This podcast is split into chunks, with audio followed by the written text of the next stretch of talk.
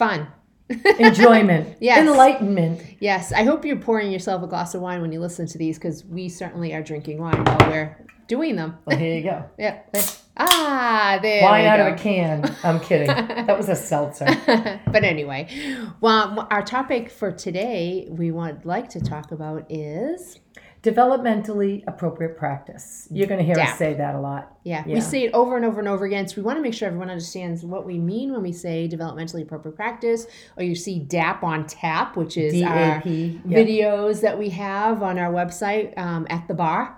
Actually, they're not there yet because They'll be there. we we we yeah they'll be there. So get ready for DAP on tap. But but you know it's kind of an early childhood buzzword. Every every um, work world has their jargon, and developmentally appropriate practice or DAP is really something that's important, and we talk about it a lot, and we want to make sure you understand what it means. Yeah, and if you really want to see a good video, you can look on our videos uh, at our videos on our webpage, and um, we have a good video that talks about um, acronym soup because there's lots of acronyms out there in the early childhood field, and we go over some of those. But DAP is developmentally appropriate practice, and what that means is basically looking at each child individually and meeting them where they are at.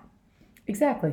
So there you go. That's the end of the podcast. See you We're later. done. No. Um, if, if you if you pick the words apart, your practice or what you do with children every day. So your curriculum, your activities. I'm not going to say lessons because we're early ed. So it's your activities, your curriculum, your schedule.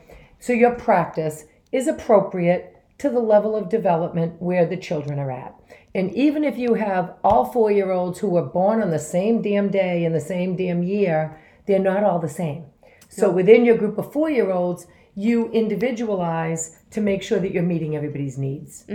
And you can also have um, you can have activities that are for infants up until preschoolers.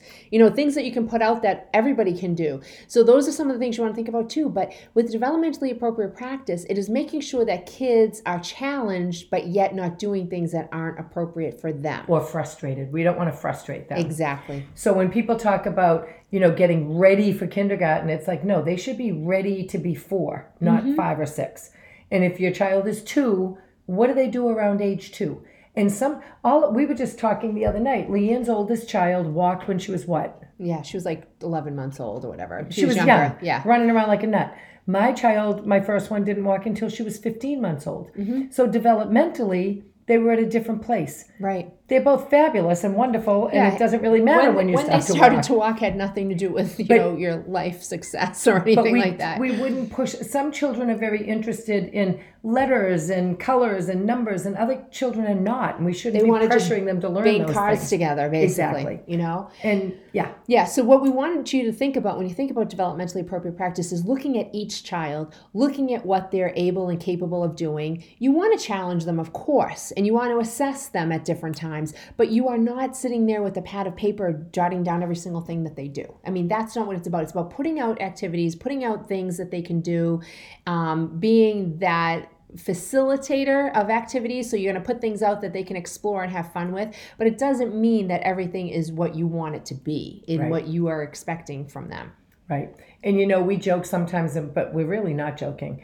when we say, you know, if you have a three month old, you're not going to put them on a bicycle to teach them how to ride a bike because that would be unsafe and it would be wrong and it would be dangerous and you'd you'd be in trouble. But we do that in other ways. You would you wouldn't take your 12 year old and say, "Come on, honey, let's go drive the car," because when you're 16, you're going to get your license and you need to know. So let's start now. right and we're not going to get kathy ready for the nursing home because you know Hey, she's I'm not at a even certain 60 yet. age. You know, we don't want to get her but ready. But why are we talking so much about readiness for kindergarten? Let's get them ready to be with the age that they are. I mean, Right. we see it all over the place. Kindergarten readiness, kindergarten readiness. You know what? Kindergarten Blah, used to be fun. blah. Like, why can't we get them ready for a good time and a good experience? Why does it have to sound so academic and, you know, And that's another crazy. podcast on kindergarten readiness that we could easily pull off for you. But for this DAP one, go to our website, which is twopushydames.com. We have some definitions there for you on developmentally appropriate practice under our DAP on Tap site. Mm-hmm. Uh, pretty soon we're going to have some videos there. We just haven't been able to leave um, leave our Life. busy lives to Yeah. go out to the bar and have a couple of pops. But we will. But we will. Yeah. And then they'll probably be pretty friggin' funny, actually. um, But we talk about how you look at children at age wise, stage wise, culturally, Mm-hmm. individually, and look at whether or not they have special needs. And then you build your climate, you build your activities, you build your curricula around that. Mm-hmm. You're not saying this is what I want them to know, so I'm going to shove it down their throat until they figure it out or make them sit and trace. Yeah, and if you whatever. have activities that only a couple of kids are capable of doing, that means it's probably not developmentally appropriate for your group. So that's something to think Yeah. about too. Well, you put things out as a choice. It's so funny. Kids know what they need. Mm-hmm. Kids, it's kids definitely know what they need. So if you say, "Who would like to come and work on this, whatever it is," the ones who are ready for it and want to do it will. Mm-hmm. Yeah. And the others won't. But don't make them feel bad if they can't do it yet. And don't ever make the whole group have to do these Oh, kinds of please. things. That's what happens a lot. You know, te- you see, you walk into classrooms and teachers have the whole group sitting at the table doing Mm-hmm. the same exact activity. Not everyone is capable or wants to or, you know, is ready to do that activity. And not to mention, you're setting themselves up to argue. You're setting them up to argue and fight because it's Right. Nobody has enough Legos for everybody if it's Lego time for the whole class. You know. So choices are big. Choices are important when it comes to developmentally appropriate practice. Have a bunch of choices out, let them find what interests them, and they'll take it from there. If you have developmentally Yeah. appropriate activities out in different areas, they'll take it from there and they'll learn from it, believe it or not. And you know, some of the heroes in this this um, particular world are the family child care providers because they care for children in their homes, in their licensed daycare homes, and they have children who are babies all the way up to five year olds or six year olds coming after school. yeah. And they know how they, they have to differentiate Yeah. because the big kids want to use skinny crayons and small Legos and write things. And the little kids are going to stick those in their mouth and choke. Mm-hmm. So they have to be thoughtful about what's appropriate. And that skinny crayon is not appropriate for a toddler. Yep. A book with lots of fancy pages and pop ups aren't appropriate for toddlers. And a, and a five year old doesn't want to read a, a board book mm-hmm. that they can stick in their mouth. So, I mean, think about that. It just makes sense. Yeah, it's looking at each individual child, where they're at, and what they're ready for, and putting out materials and act. And I keep saying activities, but it's more about putting out things that children can explore and have fun with, and you know, just be able to investigate really um, and take it from there and they're going to do their own learning you know i always like to say teachers are facilitators you're putting out You're a materials for them to facilitator of learning learning. Yeah. yeah One of our one of our upcoming coming podcasts is going to be on play based learn play. blah, blah, blah. How much wine have we had today? Sally, I think a No, I'm too kidding. I'm just kidding. um, but play based learning is really what it's all about, and we're not the ones who thought that up in this day and age. Fred Rogers knew that.